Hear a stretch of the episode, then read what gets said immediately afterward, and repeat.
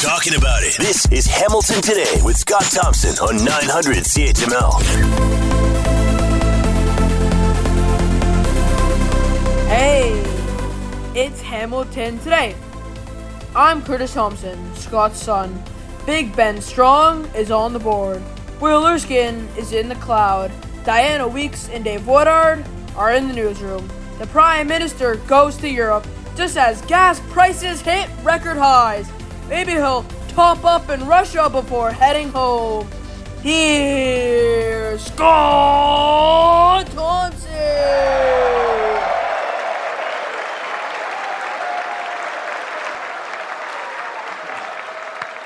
Dave Woodard still in the news booth uh, because uh, Dave accomplished uh, quite a feat, and he has uh, really. uh, I'm not. Well, we'll get the story from him, but uh, jumped onto physical fitness to say the least. Dave Woodard uh, has completed his very first half marathon, I believe, and he is with us now. Dave, first of all, congratulations. How you doing? Thank you very much. Um, I'm sore today, but other than that, I'm good. So, for those of us that aren't uh, aficionados when it comes to running, how far is a half marathon? so it is 21.1 kilometers. Is is a half marathon.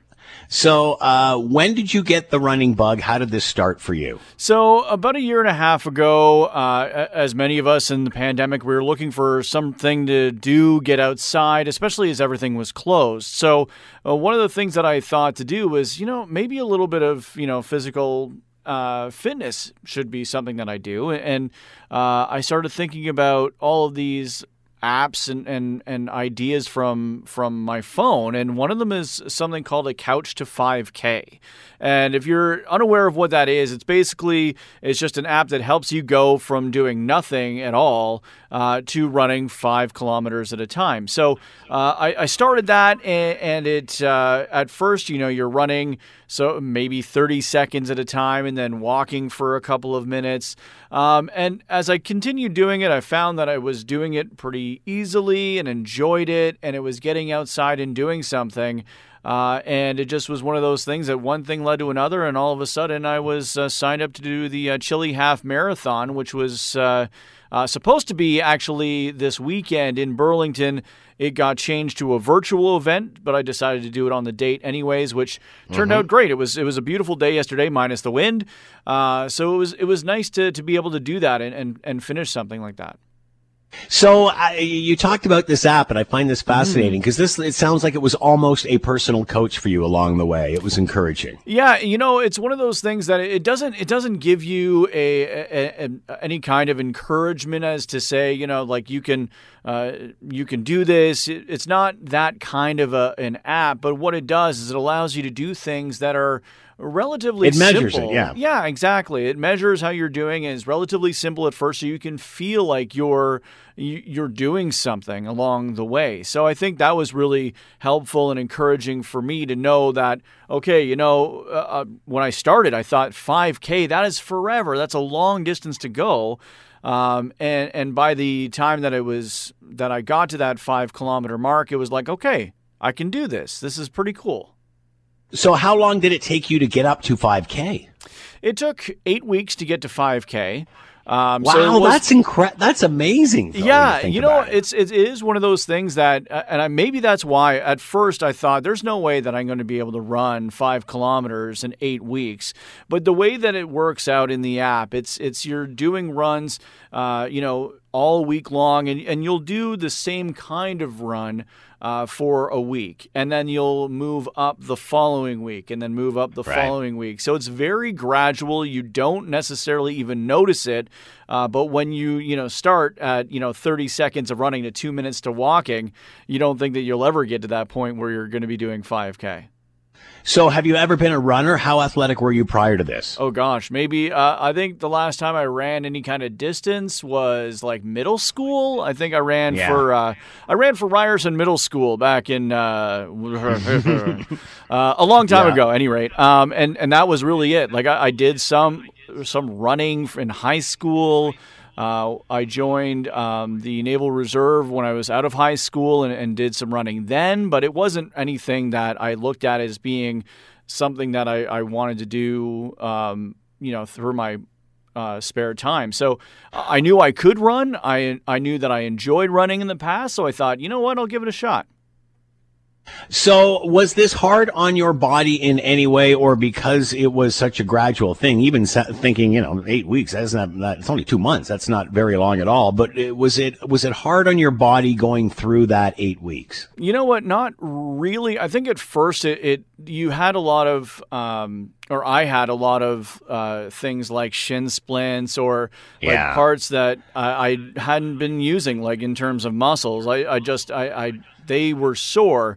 And then I started reading into a little bit more and thinking, okay, well, maybe I need a little bit, uh, I need better shoes to run, or, or yeah. you know, do I need something? Do I need to actually see a doctor? Because sometimes you have uh, people who haven't been running, they have certain. Um, uh, muscular issues that that need mm-hmm. to be mm-hmm. addressed, whether it be you know fallen arches or anything like that. So yeah, you know you look into those kinds of things, and and and um, I noticed that it was only really the shoes that I needed to change. So once I did that, I found that it was much easier to run.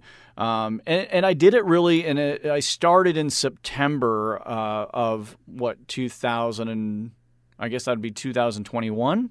No, mm-hmm. to, so to uh, 2020. Um, it's all a blur now. I know, I know, I know. It was 18 months ago. At any rate, uh, so it was one of those things that it wasn't. I wasn't doing it when it was really cold. I wasn't doing it when right. it was super hot. So uh, temperature really wasn't something that I was worried about or, or anything like that. And and when you run. Um, that short of distance, it's not even necessarily about hydration or anything like that. So it's just a matter of making sure that I had the right equipment. So do you got the bug now? I mean, do you have to get out there every week or a cer- certain amount of times, or you start to get, you know, you start to go nuts? Or you, have you got the bug now? Uh, I don't know. See, and I'll, I'll, explain. I love to run now. I love going out. I go out at least every weekend, um, except for you know when I've been off sick. Um, but it's one of those things where it's it's something that I do notice that I miss if I don't do it. But if you tell me today that I don't have to run tomorrow, I'm not going to be sad about it. that makes sense. Um, no, I get it. Uh, you know, I had someone say to me one time, you know, you'll never, you, you may feel crappy before you work out, or in your case, run, yes. but after it's over, you'll never, you'll never feel that way. You'll always feel great about it. So Absolutely. I guess that's the motivation. Absolutely. And so, advice for those, advice for those that are thinking of taking this step. I think what you want to do is be realistic. I don't think, I mean, it took me a year and a half to do a half marathon, and that, from what I'm understanding, is a very fast timeline. So don't yeah. necessarily think that just because you pick it up today, you're going to be able to run, uh, you know, 5K tomorrow. Doesn't mean that you'll be able to run, um, you know, a half marathon within a couple of weeks. Uh, have realistic timelines. The other advice that I have is that if you have a desire to do a half marathon or or a full marathon, consistency is key. Like so many things in life, yeah, you have yep. to keep at it. You have to keep doing it. You can't just fall off the bandwagon and decide a month later that you're still going to do the half marathon and be able to do it.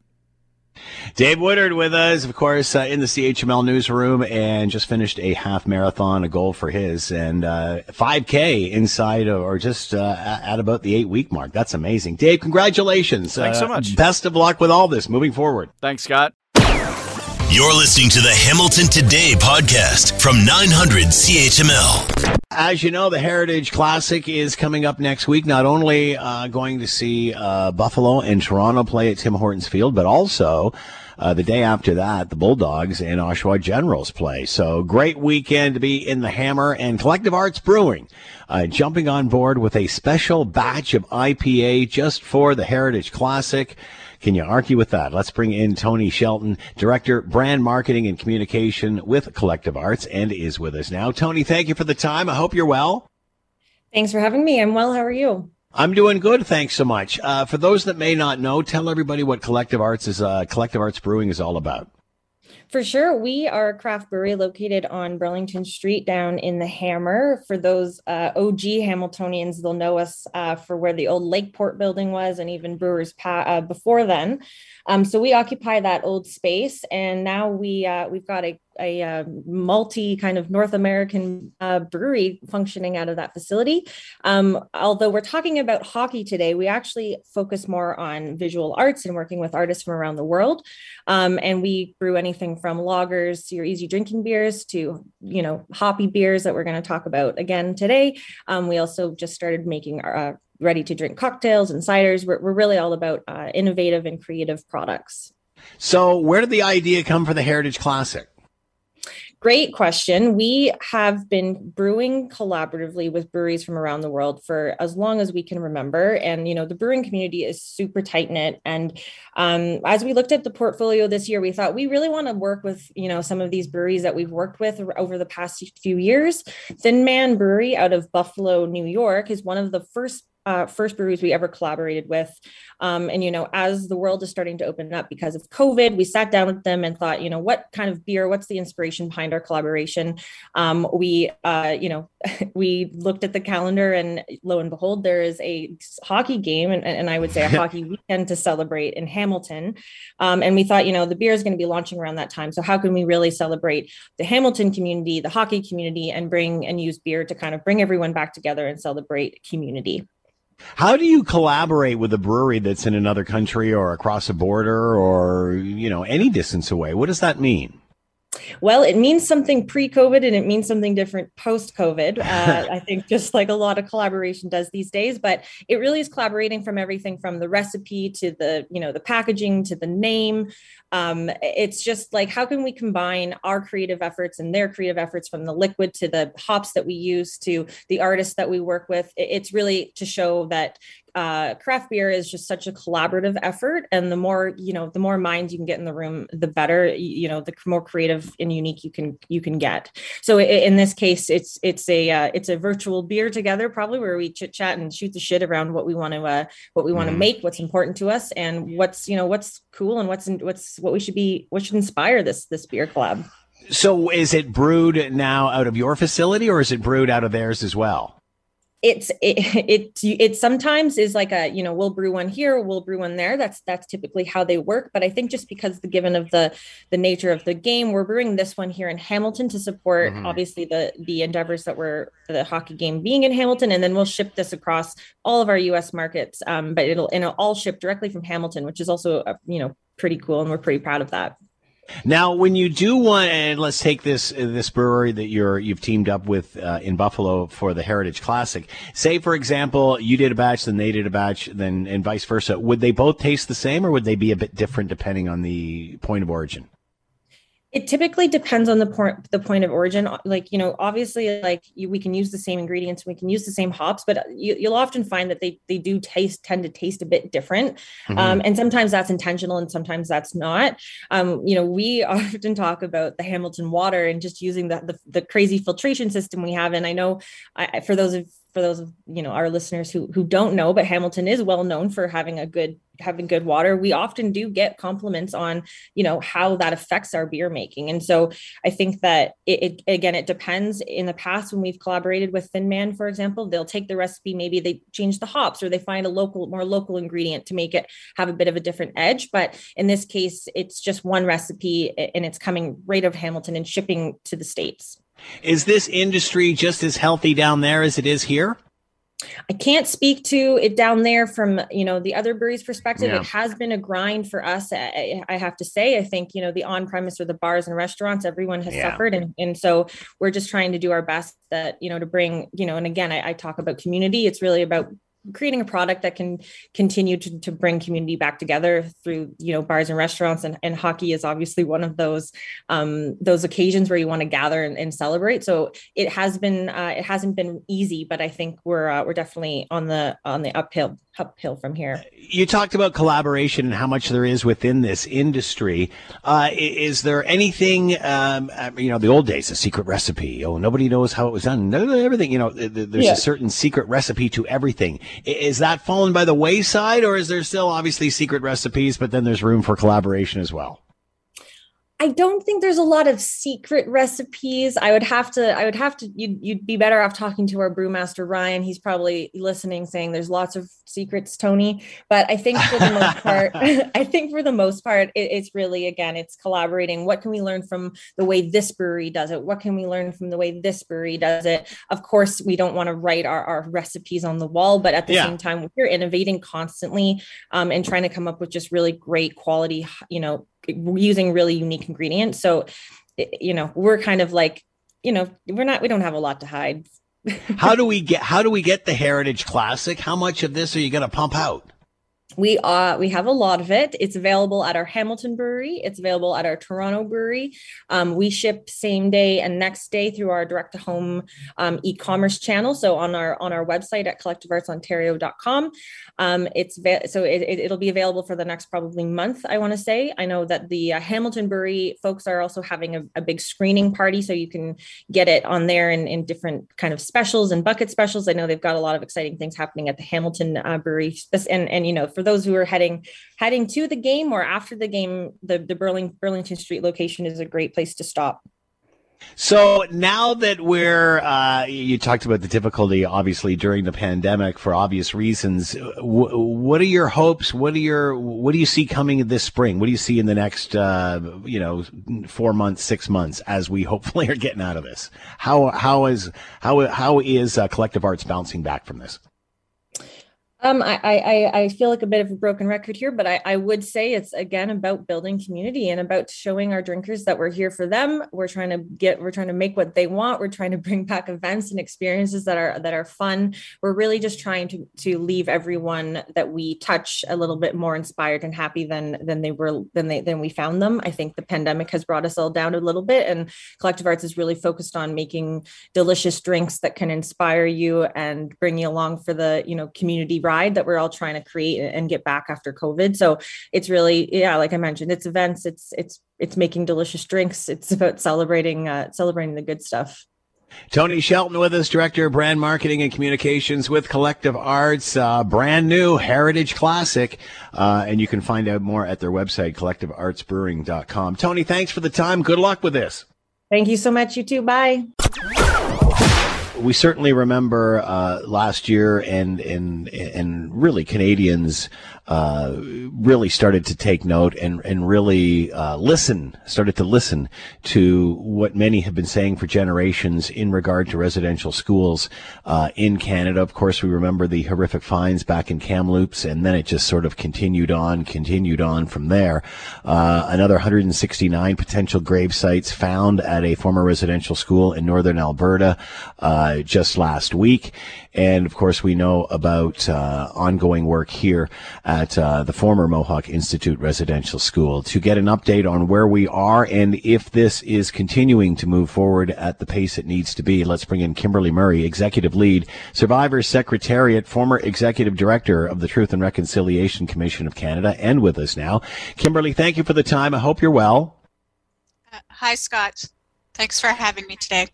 Obviously, we got word last week of, of another discovery at a residential school uh, north of Edmonton. Uh, are you are, are you convinced that this work is still continuing? That it still has the interest of Canadians uh, as it did when we found out about Kamloops, uh, you know, many months ago? Is this still is this work still moving forward? Um, well, absolutely. I think we still have the interest of Canadians, and more importantly, we have the interest of survivors and community members and intergenerational survivors wanting to have answers. Um, so, uh, yes, the work continues to uh, uh, take place at the Mohawk Institute, and uh, we're working. Uh, we've been working over the winter with planning for our search that's going to resume in the in well, it's snowing today where I am, mm. uh, but it will resume uh, in the spring and. Um, um, you know, continue uh, as as I spoke about last time we were here. We have uh, almost 600 acres that we need to search. So let's talk about this. What kind of planning are you doing during the winter months to prepare for obviously the physical search, which will start in the spring as soon as weather permits? Give us some a bit of backstory of the Mohawk Institute. Um, yeah, so uh, as you know, it operated for 136 years, and um, there's uh, almost 600 acres that we have to search.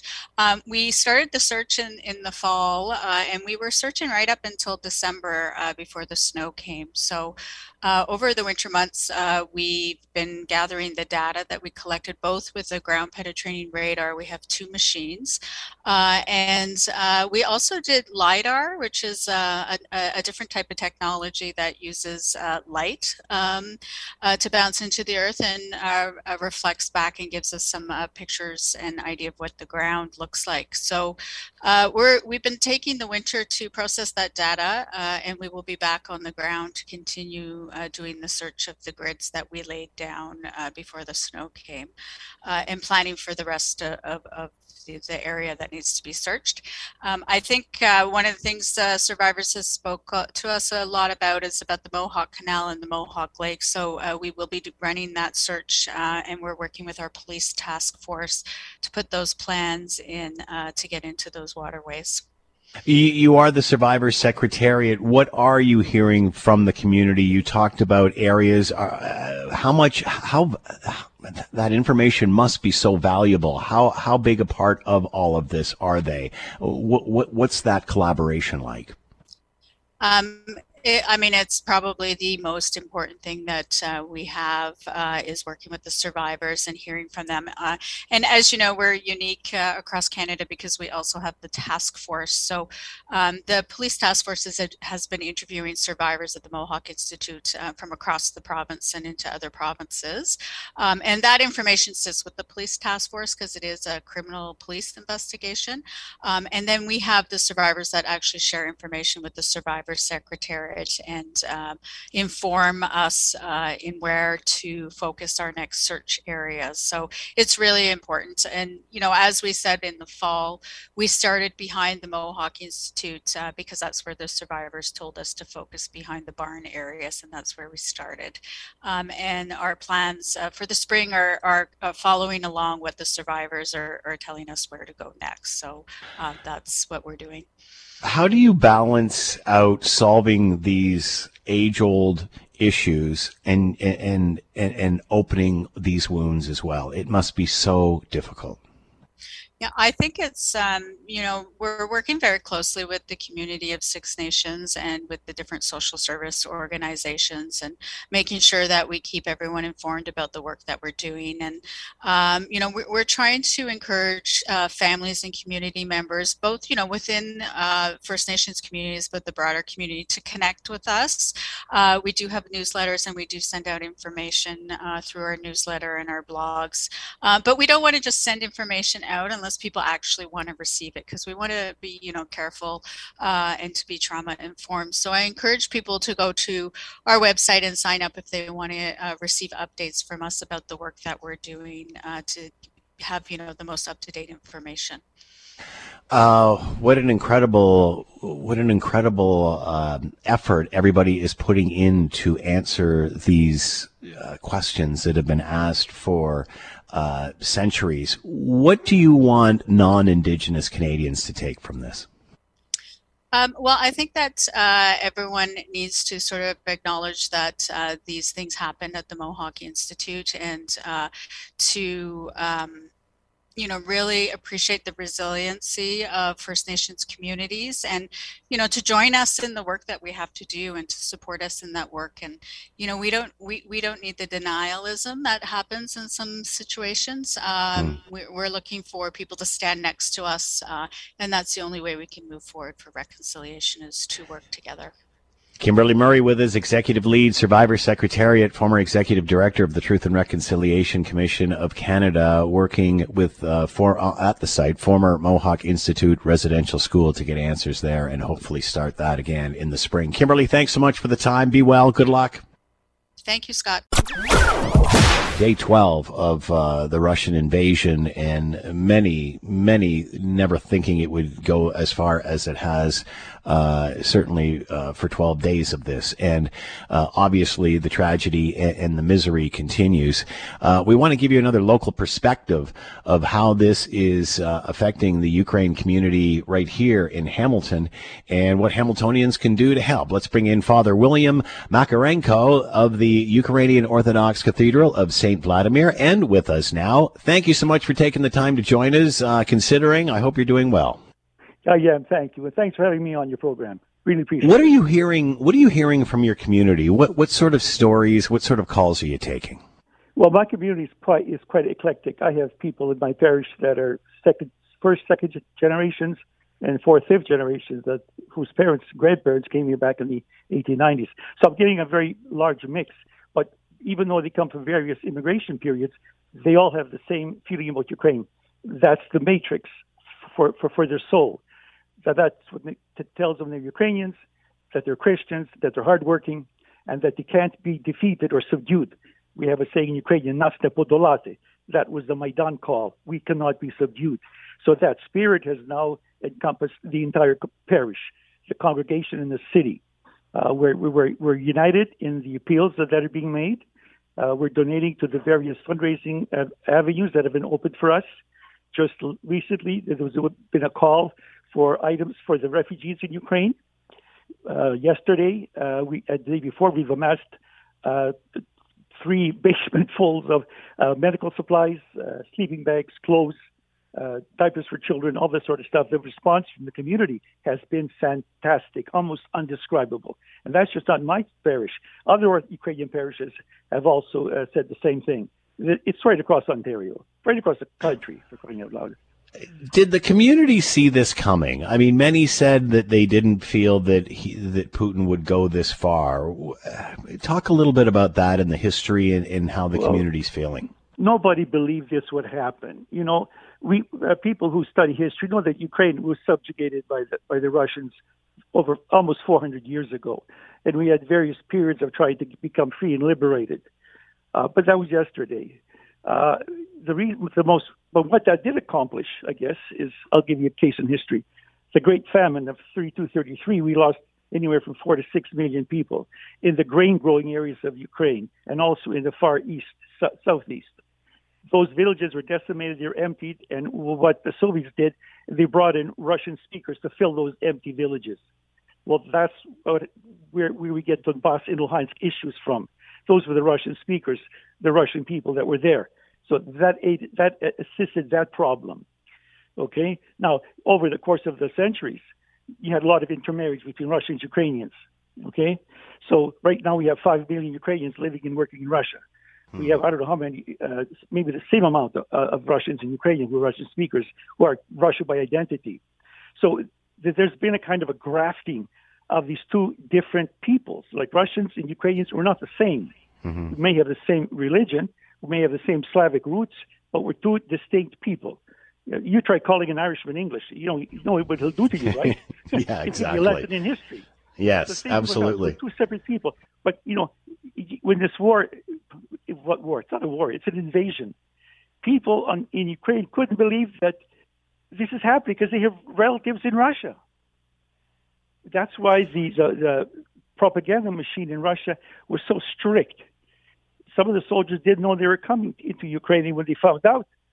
What are they doing? They're leaving their their technology behind and they're running back home. let's talk. Let's yeah, because I've heard this many times, Father, that, that there's such a, a, blend of families and so much history there between these two countries. Um, you know, some positive, some negative. Uh, but it, it, seems as if uh, uh, uh, people back in Russia aren't really aware of why this is happening. They were sold that this was a liberation. Do you think that the truth, the message is getting back to Russia about what is happening in Ukraine? Slowly and, thanks thanks to social media. Social media is playing a big effect. Number one, the anonymous uh, groups that is, uh, you know, using a, a cyber attacks. They've they've they've basically uh, put down even the, the Russian FSB uh, department. They've hacked uh, TV programs with, with showing the events in Ukraine. But the most important thing are the soldiers going back to Russia and telling their parents what's going on. I was just going to tell you that Soviet, I keep calling them Soviet, but the mentality is still Soviet. The Russians who have been captured, the Ukrainian army allows them to call home and tell their mothers that I'm alive. Mom, don't worry. Come and pick me up in Kiev. okay, Wow. that's happening.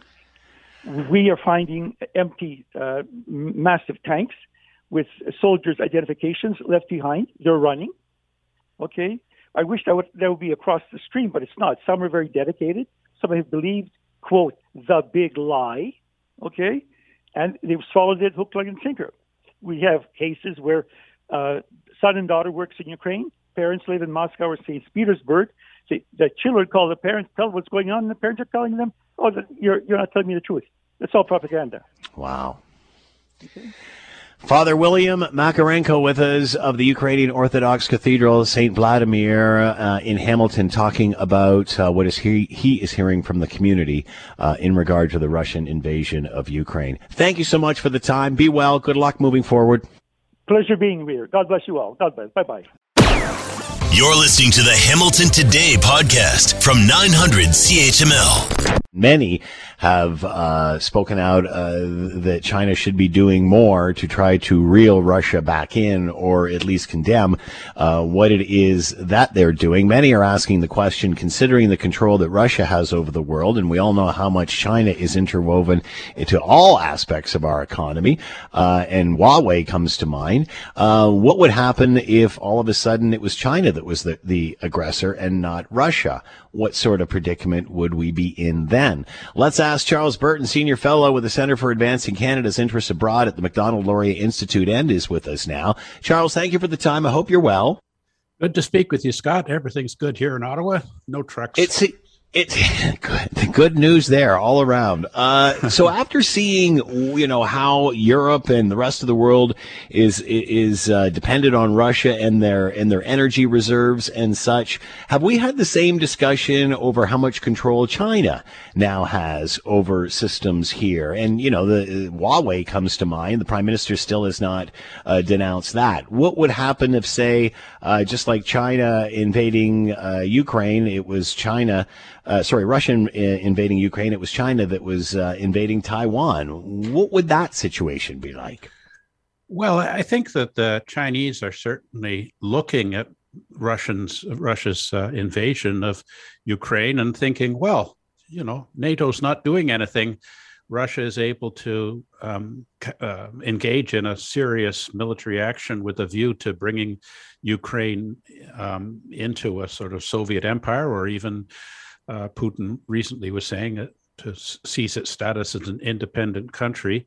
And, uh, you know, we're letting it happen. So I think that emboldens the Chinese uh, with regard to Taiwan. The question really is, you know, the US's commitment to Taiwan is a bit ambiguous. And the Chinese could be taking from this that the U.S. is not prepared to risk a war where their own people, their own soldiers might die um, to to protect the sovereignty of democratic Taiwan. So it's certainly a bad news story. I think the only upside to this might be that the Chinese see the degree of resistance that the Ukrainians are people are mounting against the Russian aggression and might rethink their idea that the people of Taiwan are actually yearning to be reunited with the motherland and ruled by the Communist Party from Beijing. Um, you know, that is the Chinese official ideological line, similar to the Russians' attitude towards Ukraine, which was it would readily welcome uh, the Russian liberators, if you will. But uh, that hasn't proven to be the case, and China might learn some lessons that, in fact, the people of Taiwan are much, much uh, more independently minded and and and desiring to maintain the Taiwan culture and democracy uh, if China was to engage in a military action against Taiwan, which is now looking more and more likely. We remember that uh, the prime minister was reluctant to speak up against China during the two Michaels uh, situation. He, w- he, he was very much apprehensive, and then all of a sudden, blammo, uh, they were released again, reluctant to make the decision on Huawei. Yet today, he's in Europe, um, waving the flag and and, uh, and and bringing everybody together. Are you surprised he's so vocal against Russia, but was never vocal against, or not as much uh, as vocal against China? Well, you know, before the Russians actually invaded, I think that there was a notion on the part of Canada's political elite is, you know, Putin is just is just uh, all words and no action, and that he wouldn't do something that was so clearly against the interests of Russia. You know, we've seen the the, the consequences for the Russian economy, which have been disastrous. Um, and I think there's been a similar attitude towards the Chinese, which is, well, you know, they wouldn't actually uh, hmm. engage mm. in that sort of nationalistic adventure because it would obviously damage the economy and their relations with the West. I think that we have to start taking these megalomaniacs a bit more seriously and hearing what they're saying when they're when they're giving public addresses and recognize that you know Putin is now 70 years old and Xi Jinping is is almost that age and that they feel that they have an obligation to history to fulfill their delusional notions of their nation's destiny and could well engage you know that China could well engage in the kind of uh, disastrous adventurism that we're seeing Russia engaging in in Ukraine. So I mean, I think we should be worried and should should be prepared for it. We've heard that uh, there isn't necessarily a lot of lo- a lot of love between China and Russia. They'll use each other to their own advantage. Well, I guess no surprise there, uh, but not necessarily teammates. Uh, do you have a concern that they can become a world power, the two together? Well, I think that what is likely to happen here is that you know Russia is seriously weakened uh, by this war and China is probably feeling positive about the distraction to the Western powers to try and defend um, the democracies on, uh, you know, to the east. Uh, but you know, Russia will become dependent on China for for trade. You know, for selling its oil and for mm-hmm. and for um, uh, other exports that it's unable to do with uh, Canada and the rest of the Western world anymore.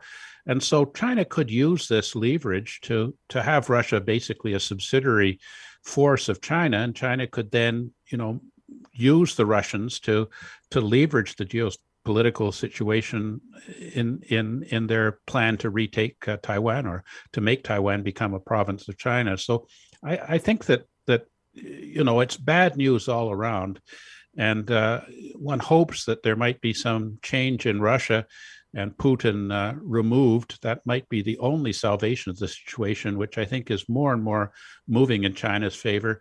And I think our, our government still doesn't get it.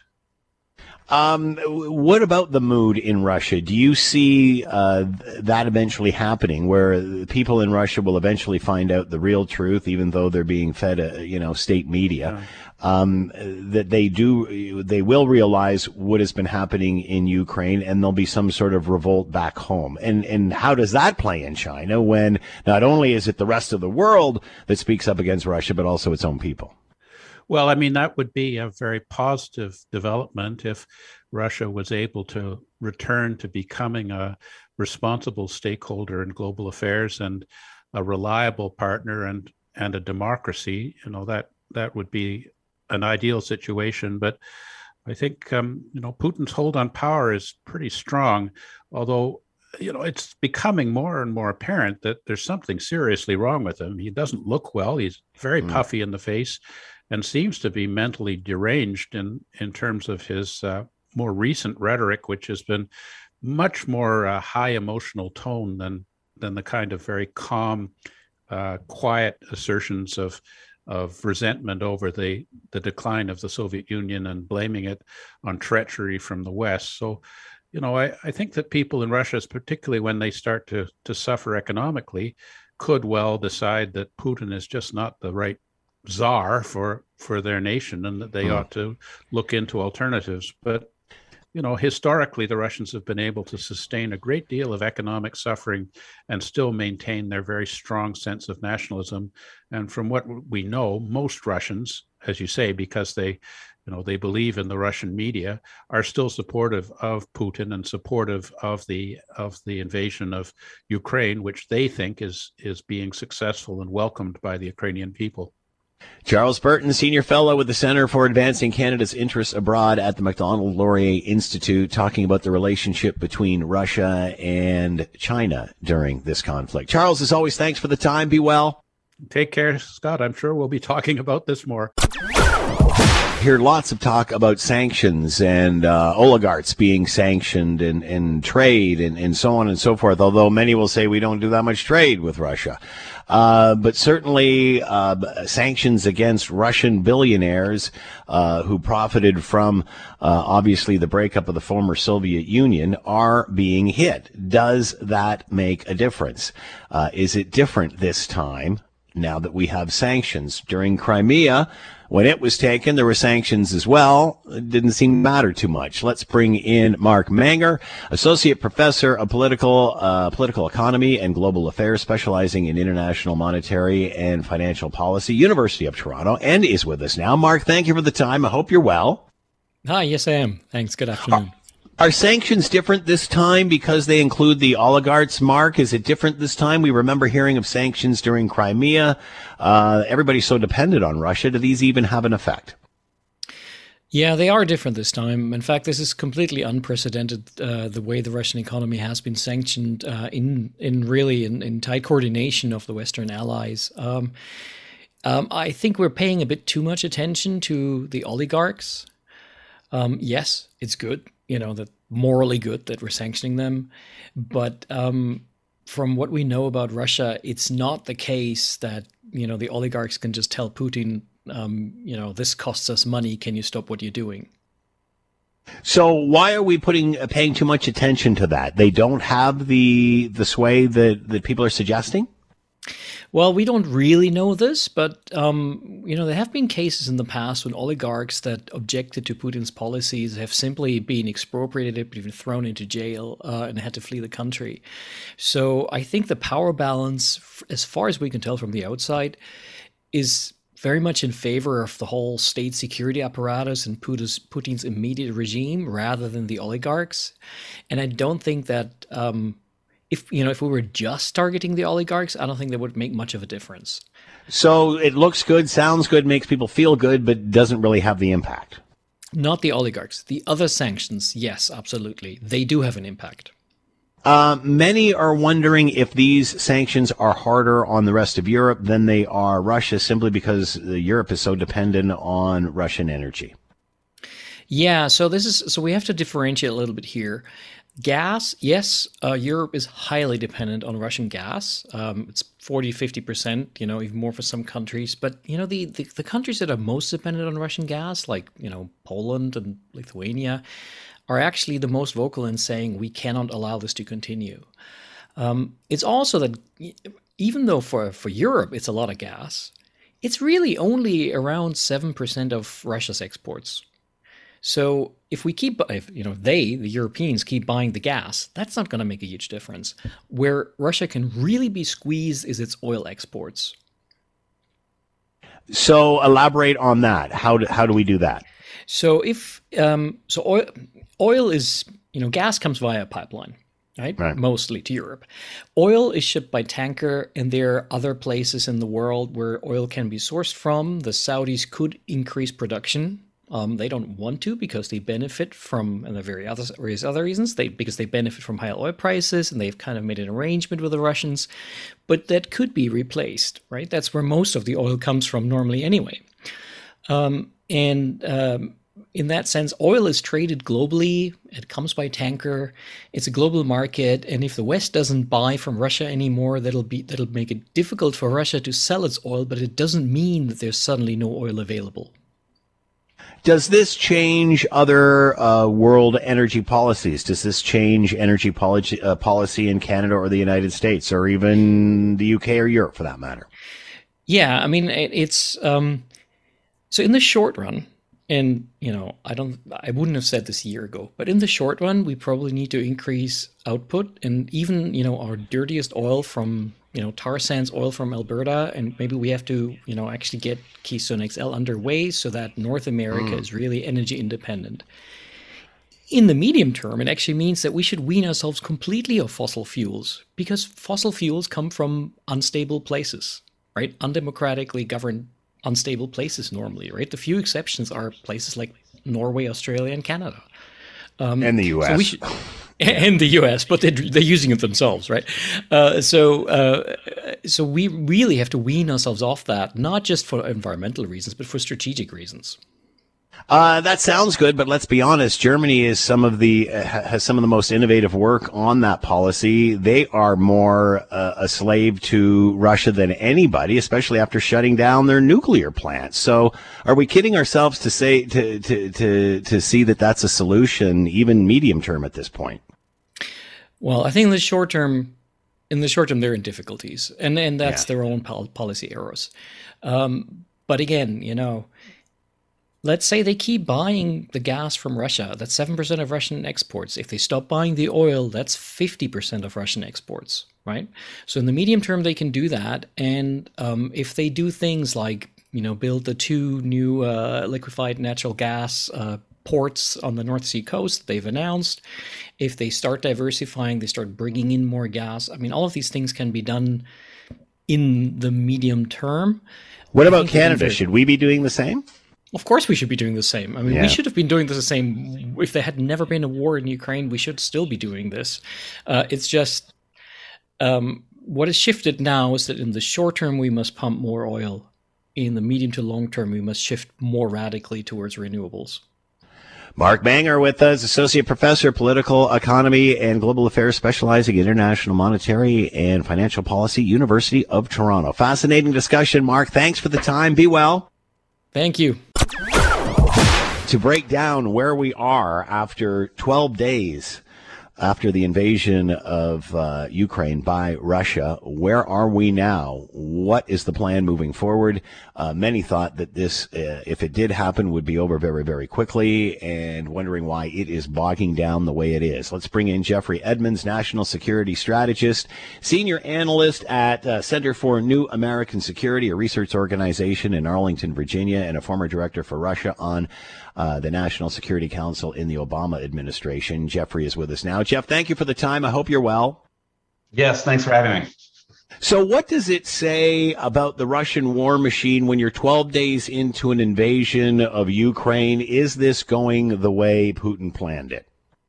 So, definitely not. And that's been the big question among military analysts is what exactly, you know, had the Russian military end up you know, with a ground offensive that's that's made very little progress. Um, I mean, they made some progress, but it's really not the way many of us thought the Russian military would fight. And there are different interpretations, but I really think this comes down to um, a political fault in the sense that mo- the vast majority of the military had no idea they were going to conduct an invasion of Europe's largest country. Um, and they were fed very poor assumptions about the level of resistance that they would reach inside Ukraine. It was clear that their the mission they were given was to drive in to Kiev and um, basically surround the, the capital, take over the capital, and the rest of the resistance would fall. And so that has not been the case. And so, in many ways, the Russian military has not been used in the way that that it, has typically trained. So what happened to because we heard about this uh, convoy, which you know was 20 miles and 30 miles and whatever long. It's growing, growing by the day, and then it, like you said, it, it just it just stalled.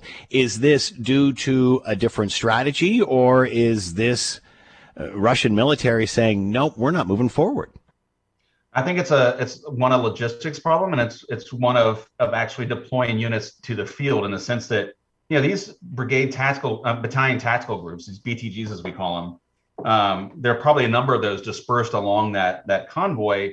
And these guys are used to like open combined arms warfare where you're out in the field and you're maneuvering and things of that nature.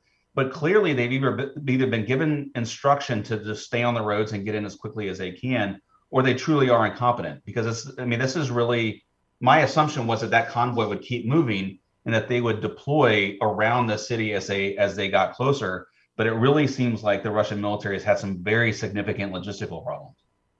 Is that convoy vulnerable right now to attack?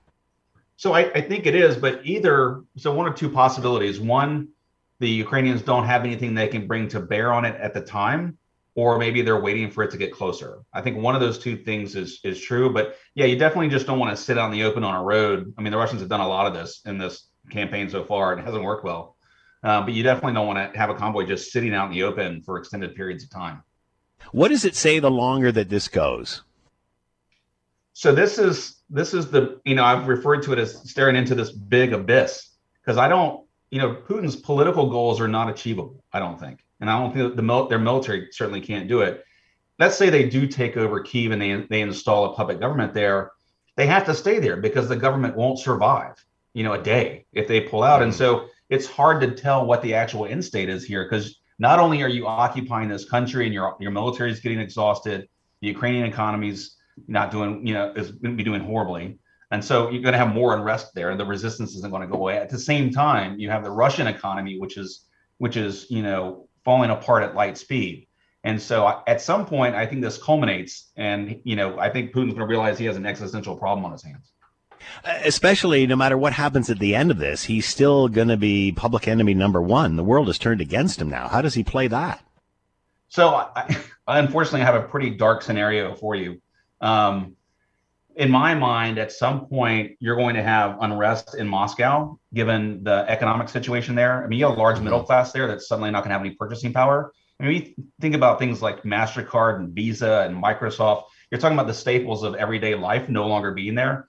I think that, you know, with a stalled military operation, unrest in Moscow, at some point he might believe that he's losing control of the state and at that point, I think the the most likely action is that he would instigate an Article Five with NATO, basically saying like, okay, if you're going to keep these economic sanctions on me and, and destroy my regime, I'm going to up the ante, and we're going to have an all-out war with all of the nuclear trappings that come along with that. How does this play in Russia, in Moscow? Those people with their cards that don't work. So it's it, it's really hard to. I mean, the, the general support is really hard to tell. There've been a lot of protests, a lot of arrests the Russian information sphere. I mean, it's not like it's not as it's not as easy as it is for China. Like say, comparing it to China, it's harder for the Russians to really close down the information space. They've closed down a lot of outlets, but Russians can still figure out a way to find things out. But I think they're going to be shocked. I mean, there's you know, a, a, you know, the especially the younger generations there are going to be shocked, and and I and I think many of them are not nostalgic about the, the Cold War as some older generations are, and so I think there's going to be a lot of unrest. Jeffrey Edmonds with us, national security strategist, senior analyst at the Center uh, New American Security Research Organization in Arlington, Virginia, former director for Russia on the National Security Council in the Obama administration. Jeff, thanks for the time and insight. Much appreciated. Be well. Thanks for having me. You're listening to the Hamilton Today podcast from 900 CHML. Dan McTeague, president of, Can- of uh, Canadians for Affordable Energy, former Liberal MP, is with us now. Dan, thank you for the time. I hope you're well. I am, thank you, except uh, when I go to a gas station. Uh, tell me about it. I want you to listen to this clip from the Prime Minister and tell me if this is accurate. This is what he said today with the leaders of the Netherlands and uh, UK in Europe. What Vladimir Putin has broken here is a trust where I've heard a number of Europeans reflect on it's too bad that we are so dependent on Russian oil, but we're not going to make that mistake again, and they are moving away from it. Canada imports negligible amounts of uh, Russian petrochemicals and oil. We've banned that, but we are, of course, self sustainable in terms of oil. Are we self sustainable in terms of oil, Dan? No.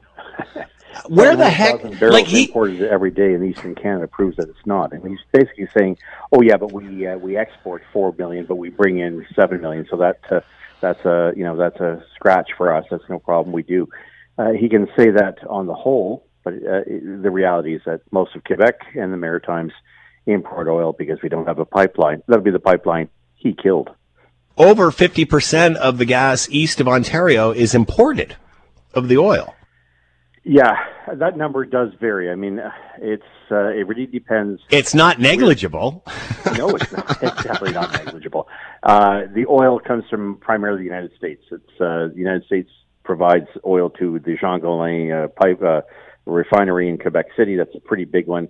Uh, Irving probably gets and accounts for the vast majority of imported oil that's non-North American, although they bring in some North American oil. But that's the frank reality: is that uh, much of what we have here is uh, hell. We produce oil in Hibernia, which is usually sent to European markets or to the U.S. Northeast. Uh, but uh, no, we're not sufficient. He knows it, and he has a lot to do with uh, uh, with uh, with creating the environment where not only are we insufficient, we have a Canadian dollar that uh, takes 128 pennies to buy one U.S. dollar, whereas in the past we actually were selling more oil, increasing those uh, pipelines, selling to the United States, and uh, and protecting Canadians to the tune of wait for it, 25 cents a liter. So you know, dilly dallying with these numbers uh, really and these kind of comments uh, really is an injustice to every person listening right now, Scott. 25 cents a liter is what we would normally see as a discount with the strength of the Canadian dollar, but because we block pipelines in this country, and I know economists don't like this, but they damn well don't talk about it. I'm the one that actually goes in the, and takes the time to calculate these currency numbers to come up with a predicted price two days ahead. But if I'm looking at 65 liters and it's costing me now uh, an additional 25 cents, then I'm now looking at uh, paying an, an additional 15 $20 a week multiplied by 52 weeks. You can see where Canadian families are falling behind. He was almost gloating about it. Well, we've got tons of oil, so you know, and, and like uh, both sides of his mouth, and saying we're self-sufficient. My goodness, you tell that to the people out west, there'll be an there'll be a revolt. Yeah, and look, I this guy is uh, is at the best of times a con artist, uh, but you know people voted for him. That's what they like. They like the yeah. they like the socks.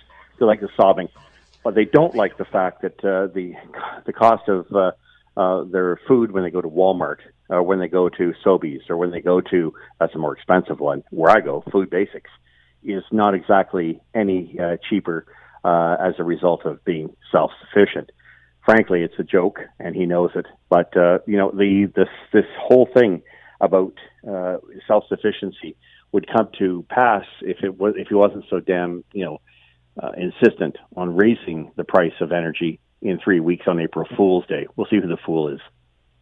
Uh, it, it, seems odd. He's traveled over there to sort of uh, project an uh, uh, yeah an image of unity after we're questioning the Emergencies Act here, and of course prices going through the roof. So it gets hot in the kitchen. Get out. He goes over to Europe, but he's being accused of not spending enough on military. The press there have been asking him that, which is something that's that's needed right now, as well as Canadian energy to help Europe. And again, they talk about renewables. Well, my goodness, Germany is on the cutting edge of renewables. Everybody knows that. Yet it's them that shut down their nuclear plants to buy more fuel from Russia. So is there is there an energy alternative here that somebody's hiding that we don't know about? Because I always thought that Germany was sort of on the cutting edge of that sort of stuff. Yeah, no, the tech, they've been trying for 30 years and they've been fleecing people with their green technologies, and look what's happened. They wound up uh, eating out of Vladimir Putin's hand and gave him all the money he needed to destroy and sack uh, Ukraine. Look, it is the green uh, pursuit of green energy and this frivolous idea that you can somehow supplement what nuclear, what coal, oil, and natural gas are doing that would give us this, uh, you know, that uh, you you could somehow run, uh, you know, a modern economy. It's been proven to be absolutely bogus. Uh, there has been an energy crisis in Europe since the temperatures got cold last at the end of late October. Electricity, natural gas price of, prices have gone through the roof. Bojo knows full well, the man he met uh, earlier today knows full well that he's got to take, uh, you know, uh, net zero policy and get rid of it. Deep six it as quickly as you can because Britons are not going to put up with the nonsense that now now European Europe has gone down this hole and it is a hole. Canada wants to follow that by doing the same bloody thing, getting getting rid of our oil, getting rid of our natural gas, uh, switching over to hydroelectric as if that's going to be a big deal. Quebec, by the way, borrowed one heck of a lot of natural gas produced energy from Ontario in the past couple of months. For those out there who think it's the other way around, and you know what we have is a prime minister going over there, virtue signaling when he in fact should go over there and take account for the fact that if we had an energy east pipeline, at least the Europeans would have a half a million barrels of oil today that they don't have and which they're desperate to get. I'm asking that question a lot since this whole thing started, and the answers are beginning to change, Dan. I was talking to a prof at U of T today saying Canada should have built pipelines. And, you know, even if this goes on for another 10 years, you could very well see that. Uh, there's a Praetorian guard of people, elites, education, media, uh, politicians who are prepared to say, oh, no, no, we can kill Northern Gateway. There goes a million barrels. We can kill Energy East. There goes a million barrels. We can actually say nothing about the Keystone XL pipeline. There goes a million barrels. And we can vandalize the and allow British Columbia and other, you know, uh, activists funded by international organizations who should damn well be investigated to see if, in fact, there is Russian ties to these organizations. Because I sense that if it happened in the UK and Europe, it sure as hell happened here in Canada. We wound up tying up the Trans Mountain pipeline to the point where the uh, where the owner, Kinder Morgan, said, "Listen, you guys, we're going to shut this down and we're going to sue your backsides because you gave us permission and now you're playing bloody games. So now you and I are on the hook for several billion dollars. So when Skippy goes across the ocean to do his little uh, song and dance and uh, is rightly repudiated for other things, maybe it's time for Canadians to clue in and say, rather than saying, "Oh, I'm going to buy an electric car because it's two dollars a liter," maybe what you should be asking yourself is, why the hell did a country as blessed in energy as ours will we allow someone to put us in a situation where it is two dollars a liter? I can tell you, as I said at the outset, you'd have saved 25 cents a liter if you had had pipelines in this country, and we probably would have brought the international price of oil down had we had 2 million extra barrels to give that Russia can no longer hold over our heads. Dan McTeague with us, president of Canadians for Affordable Energy, former Liberal MP, talking about getting Canadian energy to the rest of the world, which is now needed more than ever. Dan, as always, thanks for the time. Be well. Hey, thanks so much, Scott. Have a good day. Bye bye. Why are we buying anything from Russia? Why does for, uh, almost 50% of the energy consumed east of Ontario, Quebec, the Maritimes, uh, 50% of it is imported? So what's he talking about? What is the prime minister talking about? We're self-sufficient in oil. And, you know, we're not buying it from Russia anymore. Well, if we're self-sufficient, why would we be buying it in Russia? From Russia? It doesn't make sense. But the majority of our oil for Eastern Ontario or for Eastern Canada comes from Russia, Saudi Arabia, and the United States. $884 million worth in 2019 from Russia alone. But we're self sufficient. No, no, no, we should be.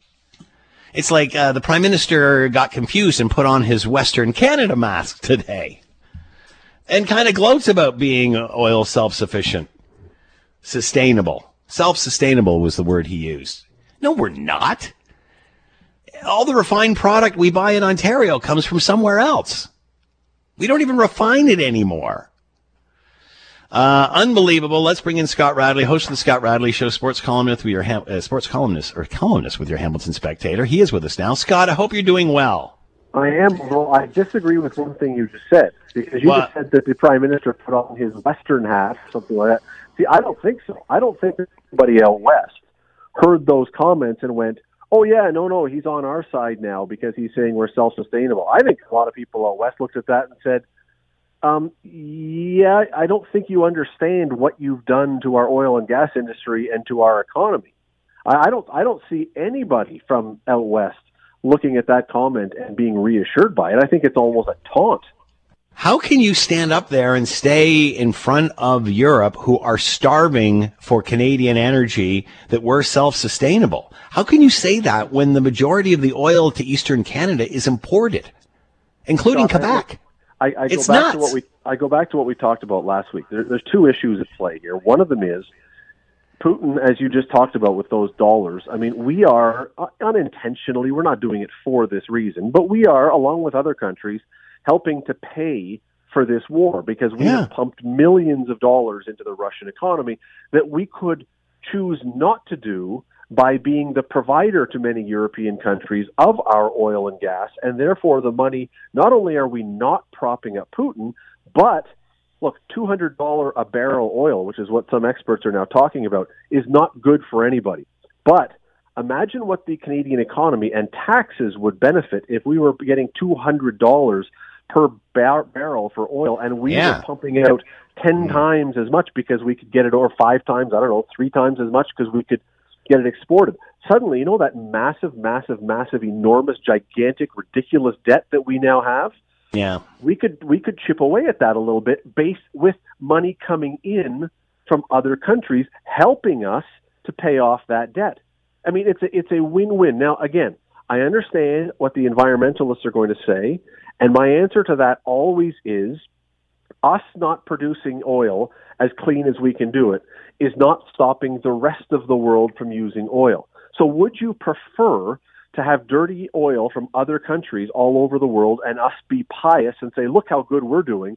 Or would you prefer to produce the cleanest oil possible, remove those chances that those other countries are producing it dirty, and try and improve things a little bit, plus help us. I just, I, I and and instead they're and instead they're jumping again. It's like this is either or or, and it's not. The solution's in the middle. But it's like, well, that's why we should have been putting more into uh, renewables. It's like, is Germany not the most innovative, inventive nation known on the planet when it comes to this sort of thing? Aren't they the most uh, innovative, looking for new ways to create renewable energy? They're the ones that just closed down their nuclear plants, and they're now relying solely or, or largely on Russian natural gas. You know, they're making it sound as if, you know, there's some sort of brand new invention and it's just on the horizon. We're just about it, and it's not. If Germany hasn't figured out a way to do it, then who the hell else is going to do it? I, I mean, they just don't realize, meaning the environmentalists, we got to bridge this gap. Well, I mean, look, I, I, my my other answer to this is always to those who are the staunchest of the staunch, who believe wholeheartedly that we should produce no oil and we should shut this industry down and all the rest. Um, I, I have always invited them to lead by example. Shut off their oil, lead, heat their home by electricity, which they'll bankrupt themselves in about a week, uh, yeah. or by solar panels or by windmills. Feel free, or by burning coal. No, you can't burn coal. You can't burn wood because that's bad for the environment. So, if you are convinced that that we are damaging the economy as much as you say we are, you should surely not be heating your house right now with any kind of fossil fuels. How many people fall into that category? Scott Radley Show coming up after the six o'clock news. Have a good one, Scott. As always, thanks so much for the time. Thanks, Scott. Thanks for listening to the Hamilton Today podcast. You can listen to the show live weekday afternoons from 3 to 6 on 900 CHML and online at 900CHML.com. Hi, it's Shauna, and I might be a bad parent because my kids think french fries are vegetables. Hey, it's Ryan, and I might be a bad parent because I went out for wings when my wife was in the hospital after giving birth. Johnny here. I might be a bad parent because in my house, the tooth fairy gives pocket change. But we're not alone. Len emailed us and said his six year old daughter's Tarzan moment going from love seat to La-Z-Boy by curtains made him more proud than any dance recital. and Andy left his two year old at the rink. All right, guys, I'm sure we're not alone. Like Andy's kid. For stories and confessions like this, make sure you check out our podcast. It's called Bad Parents, and it's available wherever you get your podcasts. I left a glove at the rink.